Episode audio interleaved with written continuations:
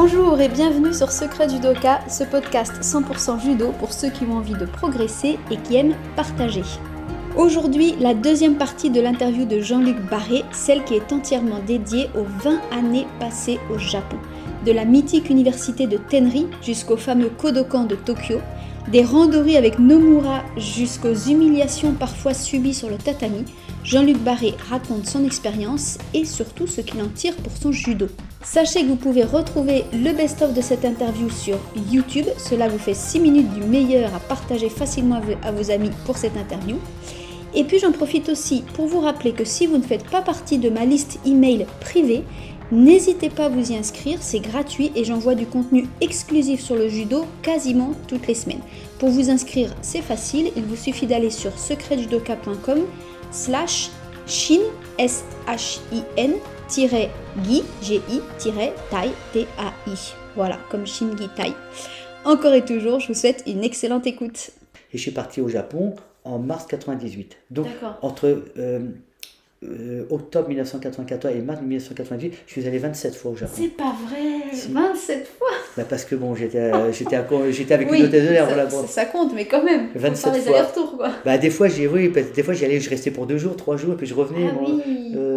Alors, 27 fois au Japon en étant quand même en immersion. Parce que mon ex-femme, elle, elle m'a mis dans sa famille.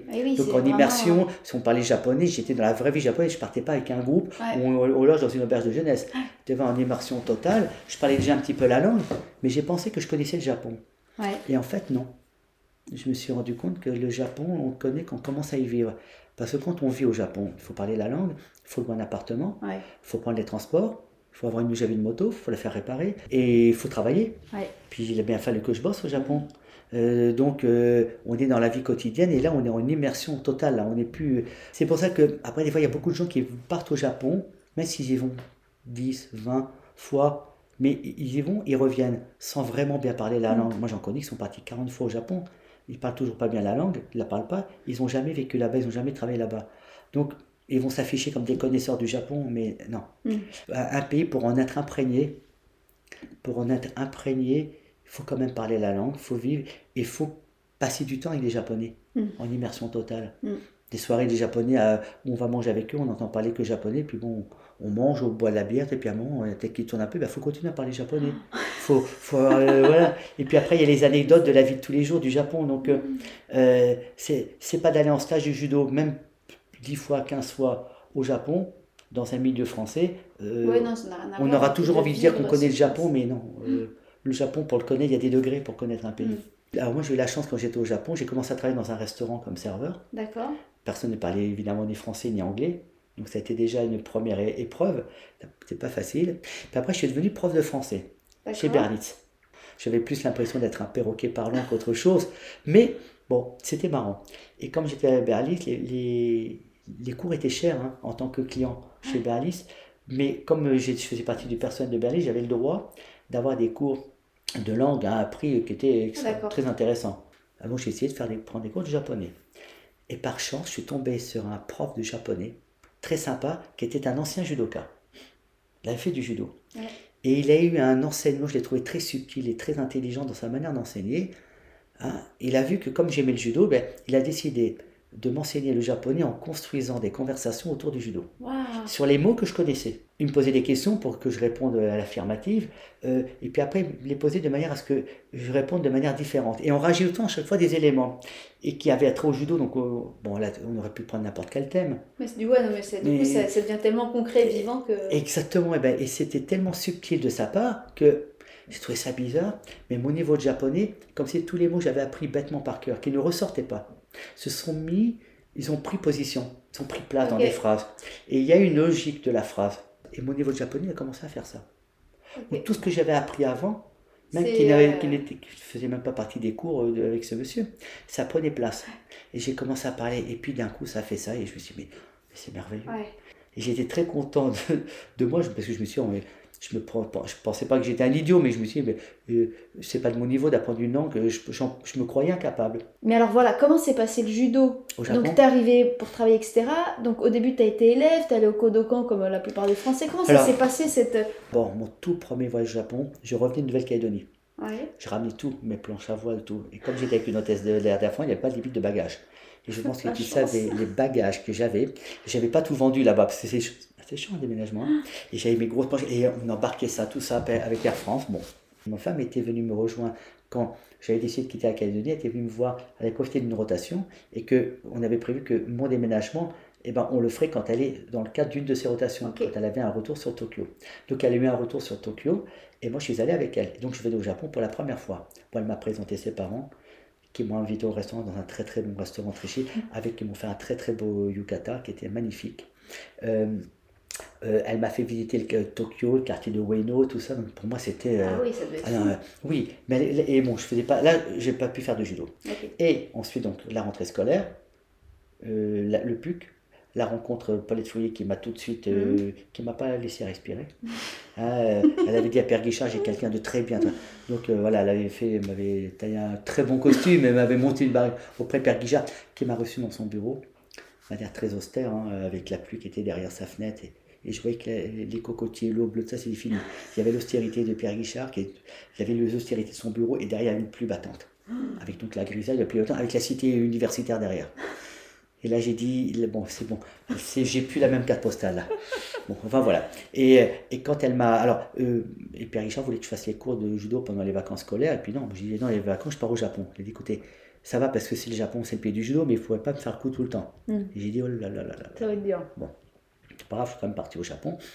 Et, euh, et, on, et, là, elle m'a fait on est, et là, elle avait des rotations sur Osaka. On est allé faire du judo à l'université de Kyoto, qui a été donc ma première, euh, c'est, dire, c'était ma première mise en tenue de, de, en judogi au Japon. Et je suis tombé dans une des universitaires qui était très sympa, pas forcément à un niveau très fort, mais enfin, ils faisaient bien judo. Et euh, ils m'ont très bien accueilli et ils m'ont demandé de montrer une technique. Bon, n'ai pas trop envie parce qu'il y a toujours un peu la curiosité. Bon, ben, je leur ai montré, euh, ça devait être Morote Otoshi, ce que je vois. Ils étaient très contents. Qu'ils sont bon public, les Japonais. Euh, même s'ils font judo nettement mieux que moi, ils n'avaient pas besoin. Mais ils ont au moins cette gentillesse et cette délicatesse d'être bon public. C'est-à-dire que je vais montrer une technique, je oh, voilà, c'est bon. ça, je l'avais déjà senti. J'avais déjà... Mais pas forcément pour se foutre de moi, hein. tout simplement parce qu'ils ont la gentillesse d'ouvrir leur esprit, d'ouvrir leur curiosité. L'expérience suivante en judo aurait été Tenri. Comme elle savait que je rêvais d'aller à Tenri, j'avais tellement entendu parler de Tenri, elle m'a dit écoute, je crois que c'est dur, mais si tu en as vraiment envie, ça va être dur pour toi. Mais je pense que ça te fera du bien et ça va être une belle expérience.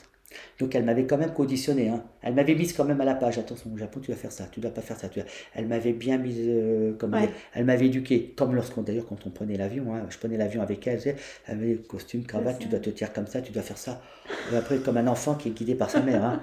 Euh, ouais. je, me fais comme tous les vols, je me défie en costume, cravate quand même. Hein. Et, bon, euh, quand c'est 12 heures de vol, il y a la cravate. C'est, voilà. Bon, mais en même temps, je, rentrais dans un, je rentrais dans un style de vie. Donc c'était fini la Nouvelle-Calédonie, hein, où j'étais en claquette et en. c'était, euh, voilà. Et euh, là où j'ai vraiment fait donc, la, vraie découverte avec Tannery, euh, j'ai découvert la, la, la, rigueur et la rudesse des entraînements de tannerie, c'était en, en, février, bah, les vacances d'hiver de 95. D'accord. Juste, juste avant que ça, sur ces premiers jours où donc tu découvres un peu Osaka, enfin cette région-là de mm. judo, euh, vu ta formation judo et les profs que tu avais eu, tu as trouvé beaucoup d'écart par rapport au judo au Japon ou, c'était quand même dans la lignée de ce que tu avais appris? Bah, C'était dans la lignée parce que j'ai quand même une formation d'une formation de judo, c'était un judo bon, classique mhm. de base, et puis sur ce judo de base, ensuite on essaie de devenir fort pour faire la compétition, avec quand même une forme de corps, une manière de se tenir qui était assez droite. Euh, ce qui m'a surpris alors au Japon, c'est plutôt la manière de... Euh, pas la manière de se tenir, c'est-à-dire la, la, solidité d'abord du ventre, des hanches, et puis surtout c'est que ça se faisait beaucoup avec les poignets. Ah. Parce qu'au Japon, les, quand ils font du jeu avec les poignets, on sent que ce sont des capteurs, et par les poignets, ils arrivent à sentir où est le partenaire, a fait des appels, déjà ça, ça leur permet d'avoir des changements de rythme, d'avoir des, des, des, appels, de sentir un petit peu le les transferts de poids du partenaire, mais de sentir à quel moment ils doivent ouvrir, rentrer. Ah il y a ce jeu de bras et ce jeu de poignets euh, que je ne connaissais pas. Et c'est quelque chose qui est avec une certaine, à la fois, c'est à la fois flexible et tonique. Donc il y a une tenue du corps, c'est plus dans l'attitude générale dans la tenue du corps. Mais après, ma manière de faire du judo, elle, euh, elle, convenait bien au Japon. Alors maintenant, je n'avais pas les défenses que les Japonais ont, que j'ai travaillé par la suite. Hein. Les défenses et les manières d'amener les mouvements où il y a quand même un travail des bras et des poignets qui est, euh, qui est extrêmement efficace, extrêmement explosif. Donc il y avait une explosivité que je n'avais pas. Mais j'avais quand même au moins la base du judo qui me permettait non seulement de me faire plaisir, mais qui me permettait de les comprendre et peut-être, euh, et ça me faisait, ben, le, champ était libre pour pouvoir progresser. Bah, de toute façon, si je dois dire dans mon parcours de judoka, voilà les trois tendances que j'ai eues. C'est la tendance au début judo un petit peu du vieux collège Saint-Tournoir, de, un peu de M. Correa et de mon prof, où c'était un judo d'aspiration, de sensation du corps, de placement, d'études, de recherche, avec en même temps la compréhension de la technique. Et puis après, il y a la période compétition, notamment à Levallois, où là, euh, on ne fait pas dans la dentelle. Hein, donc ça restait voilà, vraiment de la, de la compétition, mais euh, du pur et dur, et ce qui me faisait aussi du bien, hmm. parce que cette base de jeu que j'avais, il fallait bien la mettre en application. C'est ça le plus dur. Et puis après, il y a le judo japonais.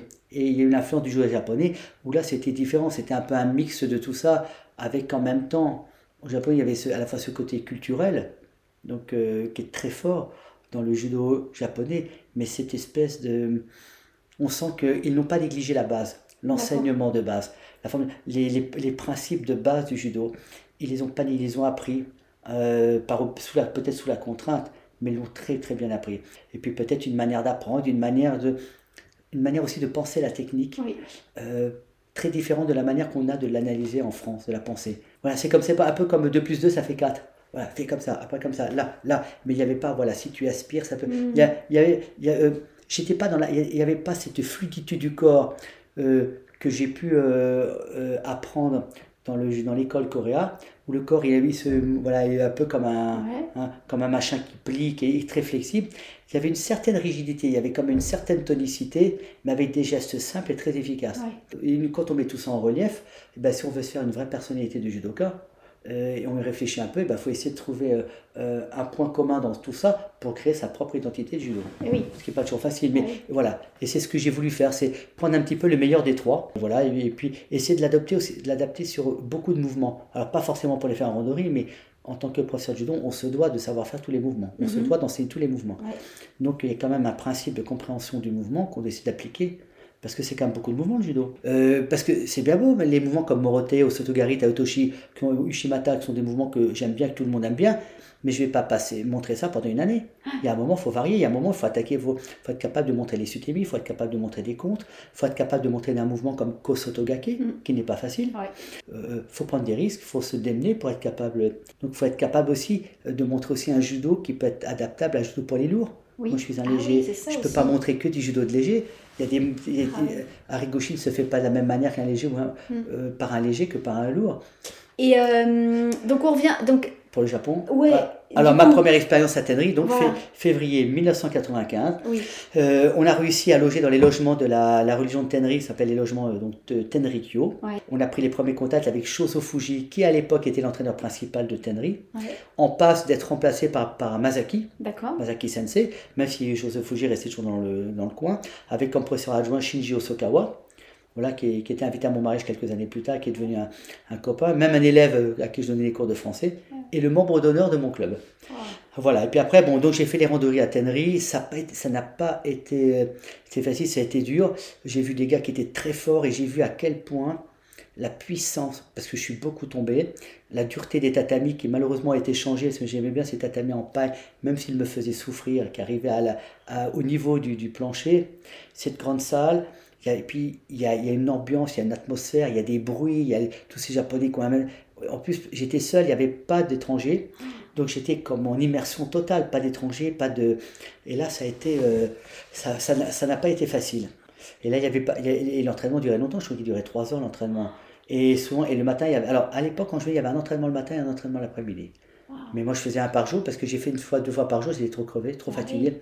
C'était d'une telle intensité et j'ai aimé ça et j'ai aimé la dureté. Mais quand je venais chez moi et je, je me, retire, enfin, je me retirais dans la chambre du Nishijin Sumesho où on dormait euh, là à la, à la japonaise, je sais que je m'écroulais. Ah et j'avais mal partout. Et là, c'était mes premiers, euh, on va dire, mes balbutiements à. Et puis. Et là, euh, juste les entraînements tous les jours, donc c'était technique randori, c'était que randori, c'était comment? Bon, il y a toujours un échauffement, euh, un peu de gymnastique, mais c'est un échauffement, on a l'impression de voir un club de troisième âge qui s'échauffe.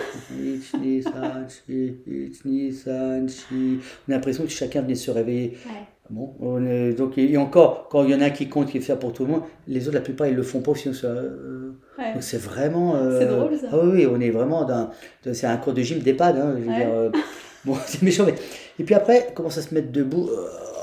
vraiment, taille de tout le cinéma, c'est ça qui m'a fait rire.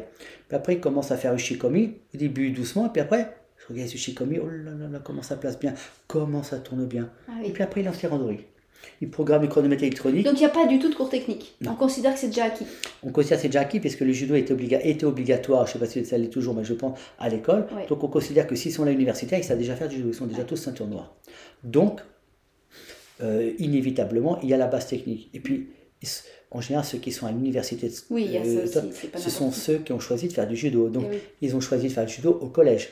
Les entraînements du collège sont sur le même format que les entraînements universitaires en, moins, en moins fort, tous les jours.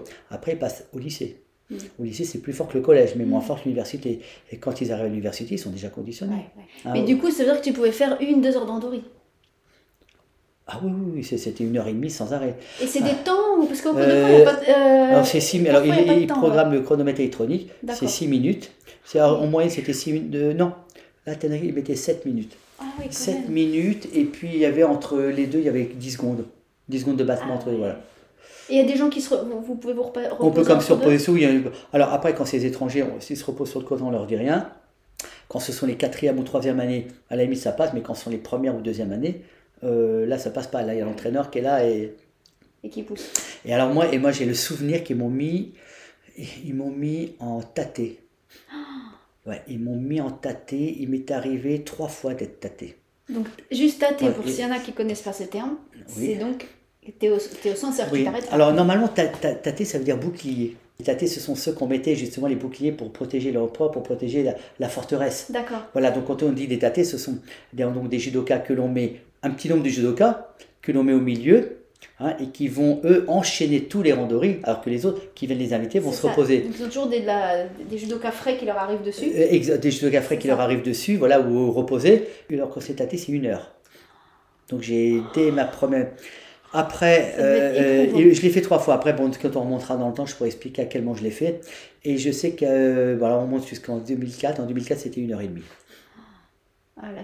Une heure et demie en tâté. Et quand c'était, on est en tâté, euh, les, les, Japonais couraient sur moi pour m'inviter parce que c'était les premières ou les deuxièmes années, pour ne pas se faire engueuler par le, ah par le coach. Et en même temps, ils savent très bien, les Japonais, qu'un étranger sera toujours moins fort, parce qu'on les oblige à combattre les premières années. Hmm. Ils n'ont pas le droit de se reposer. Et ils ont moins de chances de se faire casser la gueule par un étranger hmm. que par un mec de troisième année. Donc, ils sont les a tous sur le, comme des bouts, il y a, que, ils sont là, des fois on en a, on en a au moins une dizaine, et on ne sait pas lequel choisir. Et il rentre dedans parce que comme il, a tout intérêt de rentrer dedans parce que comme ça le coach vis-à-vis vis, son coach c'est un bon élève. Et j'ai eu ça pendant une heure et demie. Exactement alors une heure et demie 88 minutes.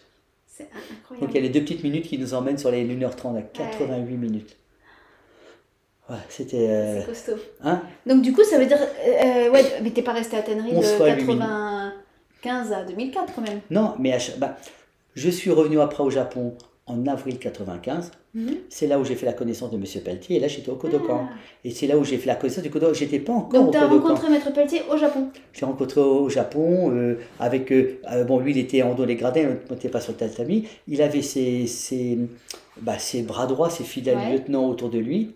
Et moi, j'ai fait mes premiers pas au, Kodokan. D'accord. Donc le Kodokan, j'ai connu Kyoto en premier, Tenri en deuxième, le Kodokan après. J'ai eu une, une, mésaventure avec un des profs du Kodokan qui a été extrêmement euh, douloureuse. Un vieux, un ancien qui est un fidèle, mais bon, qui se donnait une, une, comme une carapace de, de, de sensei. Ouais. Et puis, euh, j'avais fait quelques randonnées avec des étrangers, des japonais. C'était, le Kodokan, c'est quand même pas aussi fort que les universités. Donc, euh, c'est plutôt des gens qui travaillent, qui sont étudiants, qui viennent pour faire le judo un peu en loisir le mhm. soir. Euh, bon, je m'étais pris deux, trois japonais moyennement forts, mais ça allait quand même. Et puis, à un moment, je sais pas ce qui s'est passé. Un petit, un, prof tout petit, large, puis il devait faire 1m40, même à peine 1m50, mais large, hein. Et il vient m'inviter, mais ma sévère. Et, mais, mais vraiment, et j'avais vu le côté méchant dans son invitation. Alors moi, je savais pas quoi. Bon, évidemment, je dis oui, mais je savais pas quelle attitude adopter parce que euh, je, ne savais pas si c'était un sensei ou pas, comme c'était un monsieur d'un certain âge. Mais assez méchant. Hein. Et donc je me dis, bon, si c'est un prof, je ne peux pas non plus euh, faire un vrai combat comme avec un jeune. Euh, je ne peux pas ni être obséquieux, ni être condescendant, ni rien, euh, ni en même temps être timoré. Je ne savais pas trop quoi faire. Bon. Et lui était là et je sentais son côté méchant, avec très fort des bras. Et en fait, il m'a fait un coachigari en, en me donnant un coup de poing là, en me mettant la tête par terre. Bon, j'étais sonné. Et puis il m'attend et puis il fait, il fait un tour sur lui-même. Il me reprend et me refait pareil, deux fois. Puis je me dis, mais quel puissant, pas été fort. Hein. Et puis après, bon, je me réveille, j'étais complètement sonné, je savais pas. Et puis moi, je commence un petit peu à bouger et il me met un Morote Otoshi en me mettant la tête par terre. Donc c'est trois fois qu'il me dit Et puis après, il fait, ok, il avait fait exprès, hein, parce que lui, il pouvait faire tourner son mouvement. Je connaissais suffisamment, je sais, suffisamment bien chuté. Bon, et c'est lui qui a fait exprès de me mettre la tête par terre. Et après, il me dit, ok, donc je suis, ok, oh. oh. il ne me salue pas, il, il s'en va. Il l'avait fait exprès pour m'humilier. Alors il avait vu que j'avais sans doute des, gens que je connaissais dans les gradins. Il y avait ma femme. Il m'avait vu faire quelques randonnées qui avaient plutôt bien marché pour moi avec euh, des randonnées précédentes avec des jeunes judokas. Et il avait envie de me donner une leçon. Et bah, je me suis mis à genoux et je me sentais humilié comme jamais j'ai été humilié dans ma vie. Mmh. Où je sentais l'adrénaline, une espèce de. comme si c'était de la, de la flamme ou un courant brûlant qui est dans mon d'humiliation. Ah Quelque chose que j'avais jamais rencontré dans ma vie. Et je suis resté à genoux stoïque sans rien dire. Euh, j'ai fait le japonais. Mais c'était très très dur. Je l'ai retrouvé ce monsieur euh, quatre ans, euh, trois ans plus tard quand je suis venu m'installer au Japon. Il a voulu me faire le même coup. Mais, mais là je savais que c'était pas un sensei. C'était un vieux. Et là les choses se sont pas passées de la même manière. J'avais pas oublié. Ah Et tellement je, comme j'ai compris que c'était pas un sensei, qu'il fallait pas le considérer comme un sensei, j'ai mis les bouchées doubles. Il m'a pas fait tomber sur le mouvement que je connaissais. Et euh, bon, je l'ai pas mal fatigué, je l'ai, je l'ai mis euh, quand même, euh, je l'ai bien mis en mouvement, je l'ai pas mal inquiété, et surtout j'étais prêt à ne rien lâcher. Ah il a préféré arrêter, faire, bon, ok, ça Et après, il me disait bonjour tout le temps. C'est fou. Ça. Et quand je faisais mes compétitions, au je t'attaquais, il était derrière moi, il m'encourageait. Mais j'ai pensé, et j'ai dit à. Mais quand j'ai fait la première fois de randonnée avec lui, j'ai dit à ma femme écoute, je crois que lui, il avait envie de me tuer. J'ai senti quelqu'un qui avait envie de me tuer sur le tapis. Hmm. Et vraiment, j'ai senti le danger pour ma vie. Ça m'est arrivé, ah, ça m'est arrivé deux autres fois. Euh, une fois à Tenerife, une fois à Nitaïda. Il y a trois fois dans ma vie où j'ai senti que ma vie pouvait tourner. Ah oui. Bah, alors, la, alors, la deuxième fois, c'était à Tenerife, un an plus tard, et c'était avec un Coréen. Il y avait l'équipe nationale de Corée qui était à, l'époque où les Coréens étaient presque encore plus forts que les Japonais. C'était les années 96-97. Et euh, il y a un Coréen, je fais randonnée avec lui, je l'ai fait un balayage. Je lui mets un beau balayage hein, au début. Bon, pas ça arrive, hein, euh, bon, comme tout, il tombe. Et après, et devant ses copains. Et il est rentré dans une folie incroyable. Il faisait tout n'importe quoi. Il voulait me casser la gueule. Il faisait exprès de m'emmener sur le plancher pour me mettre, pour me faire tomber, m'emmener. Alors il, il, était fort, mais comme en même temps il était brouillon, bon, enfin bon, mais j'en pouvais plus. Ah oui. J'en pouvais plus. Et il était prêt à tout, le coréen, mais était prêt à tout et à n'importe quoi pour me mettre minable pour ne pas perdre la face devant ses copains. Et le, le, le a duré 6 minutes. Donc quand le randori a été terminé, il fait mystère, one more, one more mystère. Et j'étais obligé de refaire 6 minutes après avec oh lui. Oui, à un moment, j'en pouvais plus que quand il me faisait, il me faisait le mouvement, ben, je tombais. Je tombais. Parce que sinon, j'ai senti que mon cœur allait lâcher. Et la troisième fois, ça c'est quand j'ai habité au Japon, c'est arrivé à Nittaidai. Nittaidai, c'est une université qui est très forte. C'est là où s'entraînait Koga à un moment. Ah, oui. c'est la Nihon Taikai Daigaku. C'est l'université du sport qui est à Tokyo sur la Komazawa Dori. Et là, il m'avait mis aussi une heure en tâté. Et le. Bon, ça s'était plutôt bien passé. Et le tout dernier randori, j'ai été invité par un gars qui faisait bien 15-20 kilos de plus que moi. Un gars costaud, même extrêmement méchant. Il savait que j'étais fatigué. Et il me faisait, m'a pris, il m'a fait chuter, mais au lieu de me laisser me relever, il me tenait et il m'asphyxiait et il me relevait à bout de bras. Je lui lâche-moi. Je lui disais, je lui disais, parler en japonais, mais attends, et pour me refaire chuter. Et quand il me faisait chuter, il ne me lâchait pas. Et j'ai eu l'impression, c'est comme quelqu'un qu'on veut noyer, on lui met la tête sous l'eau, il sort à moi la tête sous l'eau, et on lui remet la tête sous l'eau, il sort. Parce qu'il y a un moment, le, les poumons sont comprimés, il n'y a plus d'air. Et il m'empêchait d'avoir de l'air. Et là, je me sentais, j'étais obligé à moi de taper d'un écoutement pour qu'il me lâche. Il m'a lâché un peu, il est venu me reprendre, et c'était, j'en étais à une heure quand même de tâter. J'en étais au dernier rendez il voulait, et lui faisait chuter dans le mur. Il voulait me, et je, je lui dis, mais pourquoi tu fais ça arrête Et il ne disait pas un mot, il avait un œil extrêmement méchant. il me relevait pour me faire chuter, alors que bon, moi j'étais dans une serpillière dans ses mains. Ah bah oui. Donc je sais ce que c'est. Le judo, c'est plein de facettes. Il y, a, il y, a, le judo sportif, le sport en lui-même, quand on enfant, il y a le judo loisir, où c'est du loisir, c'est du plaisir, c'est du, mais c'est aussi du social. Il y a le judo culturel, mm. et puis après, comme, qui a plus comme plus au Japon, puis il y a le judo, euh, je veux dire, c'est le judo samouraï, le judo où euh, bah, c'est le combat de la vie, où euh, il y, a un moment, on peut c'est parce qu'il y a presque autant de danger que quand on se bat avec quelqu'un dans la rue, on prend un coup mal placé et on ne sait pas ce qui peut arriver. ça. Et ça, ça fait aussi partie du judo. Alors, je dis pas que je suis content d'avoir connu ça, c'est une expérience de jeu, mais ça fait partie de mon expérience parce que à chaque fois j'étais tout seul. Il n'y avait pas un groupe de Français. les Français, je quand j'en vois arriver, j'en ai vu arriver des compétiteurs, mais ils arrivent contents, matadors, mais il y a les copains derrière, il y a le groupe, il y a le confort du groupe. Donc ils restent quand même toujours dans le même bain social. Oui, puis ce qui compte beaucoup aussi, je trouve, c'est que tu étais seul. Et il faut se rappeler, parce qu'on a tendance à oublier maintenant qu'on mm. est tellement habitué à Internet, mais moi qui avais voyagé aussi avant les années 2000, mm. c'est vrai que c'est une époque aussi où tu n'as même pas vraiment le téléphone. Enfin, je veux dire, tu es vraiment coupé. Il n'y avait pas de téléphone, il n'y avait pas Internet, il n'y avait pas les, les moyens de communication, il n'y avait pas les réseaux sociaux Donc, comme Tu es vraiment seul, même dans ta tête. Euh, je veux dire, tu, sors, sors pas de l'entraînement en pouvant appeler quelqu'un que tu connais euh, euh, en visio, machin, ça s'est passé non, comme non, ça. Non, non, Tu es vraiment seul avec toi-même pendant des, des, mois et des mois. quoi. voilà, complètement mais du coup, surtout, comme tu t'es entraîné sur des universités, tu as dû euh, fréquenter des, des, grands judokas japonais, euh, parce que ils sont ah bah issus, les grands champions sont issus de ces universités. Ah bah oui, bah, euh, quand, quand, on va à Tenri, on voit... bon, alors à l'époque, c'était des choses au Fuji, pour qui avait déjà arrêté, mais il y avait Shinji Osuga, mais à l'époque, c'était Anai. C'était... il y avait en moins de 60, il y avait Egusa. Et Nomura, lui, il n'était pas là en 95, il est arrivé en 96. Et en février 96, je suis allé à Teneri. Là aussi, on m'avait mis un moment pendant une heure en tâté. Et là, on s'entraînait dans le vieux dojo de Teneri. C'est pas le grand dojo du bâtiment moderne. Le vieux dojo, il y a les poteaux. Et puis, à bon, ils ont mis Nomura en tâté. Avec cette tête tout jeune, c'était en 96. Bon, avec une tête un peu de, jeune adolescent là, qui sort des cadets. Il faisait tomber. Je me dis, mais c'est un martien. Il m'était moroté, il s'est trompé tout le monde, mais avec une tête de jeune gamin, jeune enfant. Je sais qui lui Je trouvais ça étonnant, je le, vois, je le connaissais pas avant, parce qu'en 95, il n'était pas là. Et eh ben, c'était en 1996. Euh, quelques mois plus tard, Atlanta, Jeux Olympiques. Je fais premier, j'apprends ah que c'est lui. Et je vois la tête dans les journaux, je fais, bah, d'accord, je suis pas surpris. C'était lui. Ah ouais. Et donc, tu as déjà fait des randonnées contre des champions comme ça? Euh, Oui, oui. Euh, alors, j'ai fait beaucoup avec Egusa. Egusa, parce que lui m'a un peu terrorisé. Lui, c'était le numéro 2, Parce que c'est pas forcément le numéro 1 qui, qui te martyrise le plus. Des fois, ça peut être le numéro 2 ou le numéro 3, celui qui a beaucoup plus à prouver. Et Egusa, avec qui je m'entendais très bien ensuite, qui est un garçon charmant, mais qui est du temps où il était jeune, quand il avait 20 ans, il me cassait la gueule, mais incroyable. Et Egusa, j'ai eu le malheur un jour de le faire saigner du nez dans un geste maladroit. Mais après, c'était, c'était un enfer, un enfer. Il était fou, il faisait des trucs, mais incroyables. Et lui, il n'a jamais été ni champion de monnaie, mais il a fait des places de deuxième, de troisième. Alors j'ai fait randonnée avec Nomura.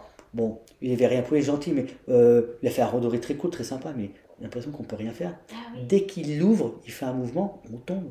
C'est dingue. Je sais pas. que toi, je dis ça. Je me dis je sais pas comment il fait. Il y avait une ouverture où, euh, et puis tout ce que je voulais faire, moi je voulais faire une schémata à gauche, mais il l'a vu venir, mais trois heures à l'avance, mon schéma à gauche. Il avait déjà conditionné son, son corps, euh, ses mains, tout était déjà positionné pour qu'il il contourne mon schéma pour faire toucher ou pour faire autre chose.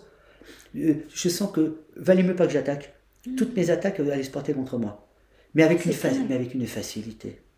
Et c'est là que j'ai vu que, même si après, bon, moi je suis pas quelqu'un d'égocentrique, mais il y a toujours un peu de narcissisme quand on fait bien le judo, on arrive à faire tomber, on est toujours content de soi, on, sait qu'on progresse, on est toujours très content, on est bon, euh, bien sûr. on est content de progresser, donc j'étais mm. content quand même de sentir, surtout quand je suis enfant, de sentir que j'étais fort en judo, que j'avais, bah, mais il y a un moment, inévitablement, il faut se rendre à l'évidence, on sent qu'on n'est pas du niveau. Un jour, je suis allé m'entraîner une autre à Meiji, et j'ai vu des gars tellement forts que j'ai fait randonner ça, c'était puis peut-être que c'était un jour j'étais fatigué, je sais pas. J'ai arrêté l'entraînement parce que j'ai senti que j'étais passé du niveau. C'est comme si tu mets un gars qui est ceinture jaune et tu l'emmènes à l'Institut du judo un lundi soir. Mais il y a des moments où je me sentais moins bien et je me suis dit, ça sert à rien de continuer parce qu'il y a un décalage qui est trop grand. Mais je, euh, je fais une parenthèse, mais je sens vraiment ce que tu veux dire parce que je l'ai vécu avec l'équipe de Cuba. Euh, où je suis tombée sur une cubaine légère qui a fait vraiment, je pense, euh, son judo, ce qu'elle savait. Enfin, elle, elle s'est pas ménagée, enfin voilà, elle n'a pas fait moins. Et moi, j'avais aucun doute intellectuellement, j'ai toujours su. Évidemment, je n'étais pas du tout au niveau de première diff, très loin, donc je le savais.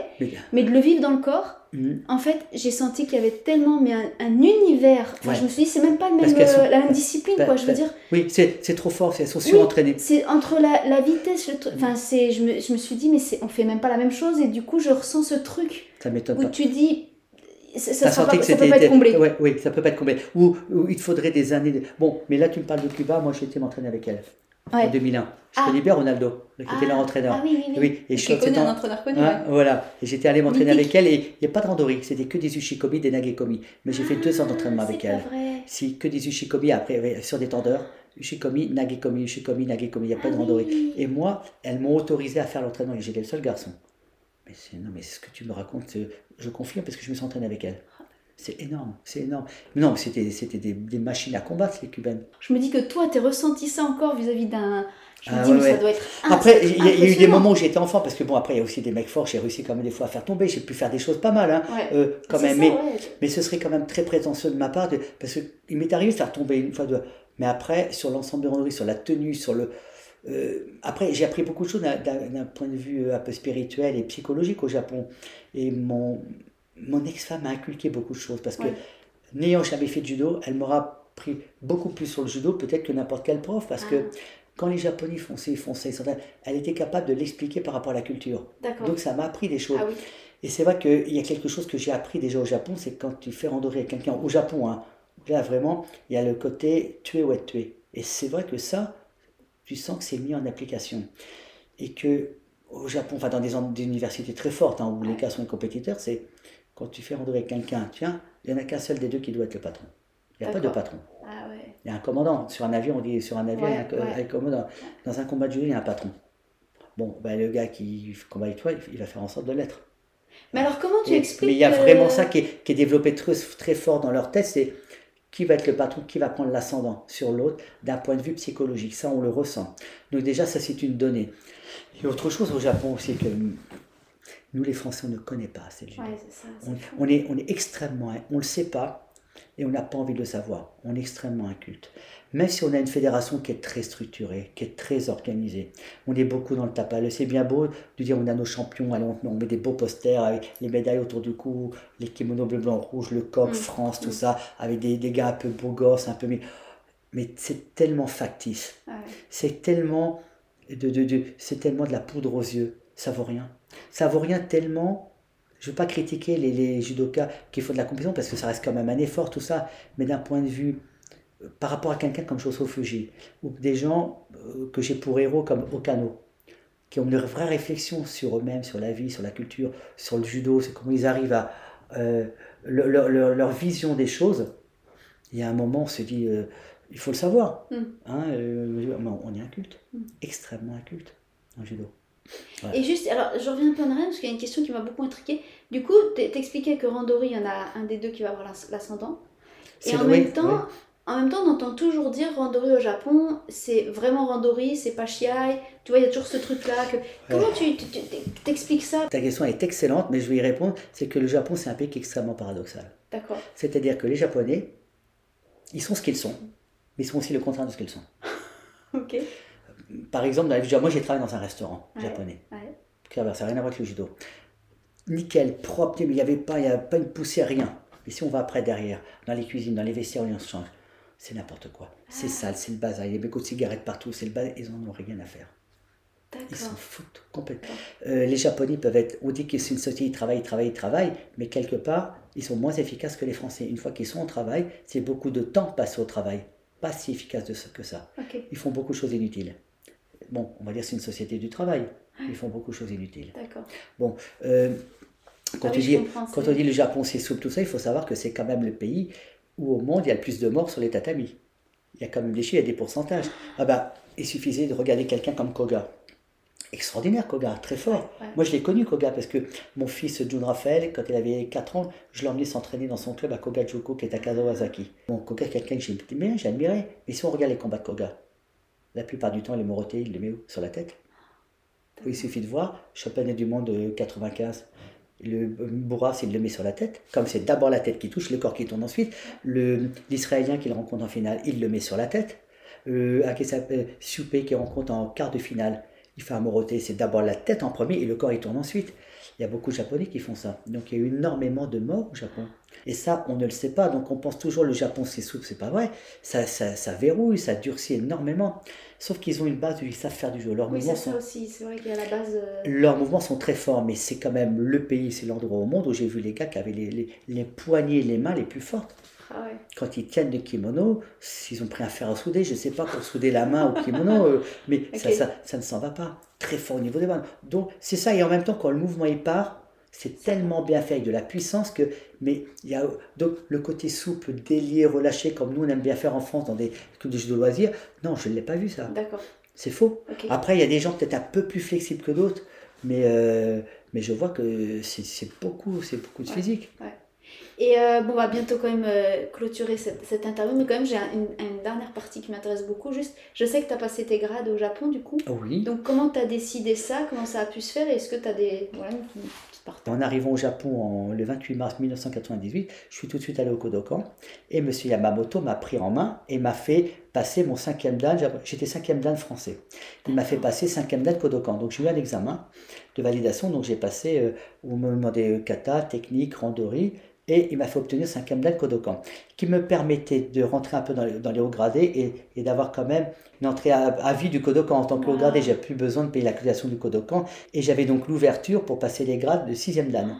Et alors après, j'ai appris comment ça se devait se faire. Si je voulais passer le 6e dan japonais, le cursus complet, il fallait que je fasse les compétitions. Alors en fait, j'avais trois compétitions dans l'année. Alors je me rappelle plus si c'est celui de mai qui est le Tokyo Tokono Shataka qui regroupe uniquement les gens de Tokyo qui sont 5 dan qui veulent passer ici. Et il y en a un autre en septembre c'est plutôt les gens de la région. Et au Kono Shataka ça réunit des gens qui ont mon âge, qui ont le même grade que moi, qui ont le même poids. Voilà. Et on ne fait qu'un seul combat. Si on gagne, on a un point, un match nul, un demi-point, une défaite, zéro. Et c'est comme ça qu'on doit totaliser les points et d'aller au moins jusqu'à 10 points. Donc entre le cinquième et le, et le sixième dan, il me fallait quand même attendre bien, il m'a dit 12 années. Alors après, comme 12 euh, années, ça prend du temps, j'avais dépassé mes points, j'étais arrivé à 13 ou à 14, mais il fallait que je sois arrivé aux 12 années. Après, il fallait l'acceptation du Kodokan pour passer mes grades et que je passe ensuite les katas. Je me prépare pour le kata. Et c'était pour le sixième dan, c'était le Goshinjitsu et le Juno kata. Mais il fallait que le directeur du Kodokan soit d'accord. Et monsieur Abe, qui est malheureusement qui est décédé il y a pas très peu de temps, il voulait que j'ai non seulement une autorisation de la Fédération française de judo, que j'ai eu, et au début, il était d'accord, puis après, il dit Ah non, je suis pas d'accord, il euh, faut mieux qu'il passe d'abord en France, son sixième dan, et après, il peut passer au Japon. Parce que, comme M. Abbé connaissait bien la France, il voulait pas être en porte-à-faux avec la Fédération française du judo, qui est une grosse fédération, mm. très forte politiquement et très influente. Et alors après, moi, je suis allé quand même à la section internationale du Kodokan pour en parler, puisqu'il y avait un Américain, un Philippin avant moi qui, eux, sont passés sixième dan sans qu'on leur demande le sixième dan de leur pays. Ils étaient dans le même cursus que moi, dans le même cas de figure. Et eux, il n'y a pas eu de problème. Mm. Parce que la fédération américaine de judo, elle n'a pas d'influence, elle ne compte pas. La fédération des Philippines, ça compte pas. Alors que la fédération française, ça reste la fédération la plus forte politiquement au monde. Mm. Donc, euh, et ça, parce que c'était pas une bonne raison de refuser mon passage. Ça reste des raisons politiques et pas des raisons de judo. Surtout que j'étais connu au Kodokan, j'avais quand même fait mes preuves, j'étais plutôt apprécié. Je m'étais fait remarquer comme un judoka plutôt correct. Donc je me dis, oh, c'est dommage. Et, euh, et après, euh, ça a fini par être accepté. Donc, ils m'ont, ils m'ont pendant une année, ils m'ont observé, ils m'ont fait passer, le, préparer le kata. Ils m'ont regardé. Hein, ils m'ont regardé, ils disaient, il n'y avait pas d'examen. On m'avait donné une partenaire, une femme du Kodokan qui avait à peu près une quarantaine d'années, qui était un peu une fidèle du Kodokan, qui était toujours là. Et puis elle faisait les katas avec moi, tous les jours. Et à chaque fois, on devait montrer notre kata à un sensei. Et c'était extrêmement éprouvant psychologiquement parce que j'avais envie de travailler, mais j'avais pas envie que chaque, je sentais que chaque jour était un ah examen. Chaque jour, chaque jour. Oh, et j'avais du stress, j'avais beaucoup maigri, j'étais fatigué. Maman me dit, ah, demain, tu as l'examen. Mais quand on me dit demain j'ai l'examen, c'est pour me le donner. Parce que ah euh, au Japon, il m'avait déjà observé. arrivé quoi. Oui, déjà il m'avait observé pendant 12 ans. Il y a les combats, les points que j'ai passés, il y a les 12 années que j'ai attendu. Ils m'ont observé ils savent qui je suis. Donc en fait, quand on fait passer l'examen, c'est une forme de validation. C'est pour valider ce que. Mais sur leur observation, ils savent que je suis prêt. Donc l'examen, ça reste quand même une. Oui. Euh, c'est le point final. C'est le point final, c'est une, une, formalité pour me le donner. Et après, donc, je l'ai passé donc en janvier 2011 et en février 2011, j'ai appris. Alors à ce moment-là, j'étais en Russie en train de faire du judo fais du judo avec les Russes, c'est un sport étude de judo. Et le soir, sur mon ordinateur, et Monsieur Kalia me dit Congratulations, Mr. Wow. voilà. Bon. Alors j'étais content parce que j'ai passé ça, mais j'ai passé la version complète du sixième dan. Parce que je sais que les autres Français qui sont devenus sixième dan, six avant moi, ils étaient déjà sixième dan français. C'est comme une, Voilà, comme Pelletier, Seguin, un autre qui était de Marseille qui s'appelait je ne sais plus comment. Patrick Bigot également, mais lui il a passé après moi. Ils étaient déjà sixième dan. Eux, ils n'ont pas eu les combats à passer. Voilà. Ils ont juste eu un kata, une valida qui était une validation, mais ils n'ont pas eu à faire tous les combats. Donc en fait, euh, bah, j'ai appris que les personnes n'avaient fait tous les combats. Euh, voilà, je suis le seul à avoir fait les, Bon, et après, bah, j'ai enquillé, si je peux dire, sur le septième dan. Et septième dan, ça s'est toujours euh, plutôt bien passé. J'ai jamais perdu. Je suis à, 7, à 5 points, mais avec l'histoire du Covid, ça m'a fait louper 3 années. Ah Parce que j'ai eu 20 Kodoko m'avait remis un moment de récompense parce que j'ai eu 20 années, 20 années de, de participation au cours Chataïkai de 1999 jusqu'à 2019. Sans arrêt. Et 2020 Covid, 2021, 2022 on peut pas retourner au Japon. Est-ce que j'irai en 2023 Ça fait trois années où je peux plus avancer. Ah Et j'attends donc les prochains, l'ouverture du Japon pour retourner là-bas. Donc on va faire ça sur le mot de la fin. Donc les projets, c'est donc attendre l'ouverture du Japon. Alors les... T'as ton club. Alors les projets, c'est que d'abord mon club redémarre parce que pour parler de mon club de judo, il y a eu, on a eu trois choses très difficiles. On a pris trois claques, trois grosses claques qui étaient très dures. Bien évidemment la fermeture du gymnase Garancière, qui était notre vitrine, qui était notre quartier général. Et ça, c'était un outil de travail exceptionnel. On a eu le Covid. Il y a eu le décès de Jacques Armand, le trésorier du club, qui était en plus mon beau-père, mais qui était trésorier du club, à quelqu'un euh, très courageux et euh, euh, on a toujours envie d'honorer sa mère. C'est une deuxième dame de judo qui avait fait quand même la guerre d'Algérie, mmh. donc qui a vu des choses très difficiles en Algérie et qui avait fait du judo il y a dans le temps à Orléans. Mmh. Et bon, il faisait plus de judo, mais d'une gentillesse, il s'occupait de tout le club, tout ce qui était. Parce que ça fait partie d'un club, ça aussi. Toute la comptabilité, l'administratif, tout. Il faisait ça de man man. Il représentait bien le club. Il avait été l'image du club. malheureusement, il est décédé. dans ces un an et demi, on a tout perdu. Alors on redresse le club, ce qui n'est pas facile. Heureusement, j'ai des élèves euh, qui sont, qui sont bien, qui sont, j'ai des fidèles qui sont fidèles. J'ai beaucoup de chance et je les en remercie et je profite de cette interview pour, pour, dire que j'ai énormément de chance parce que eux ils vont dire ah oui mais le professeur mais je suis pas d'accord avec eux il n'y a pas que le professeur. Il faut qu'il y ait la qualité des élèves et le club il a repris quand même sa dynamique. On attend de récupérer Garancière le Covid j'espère qu'il sera derrière nous.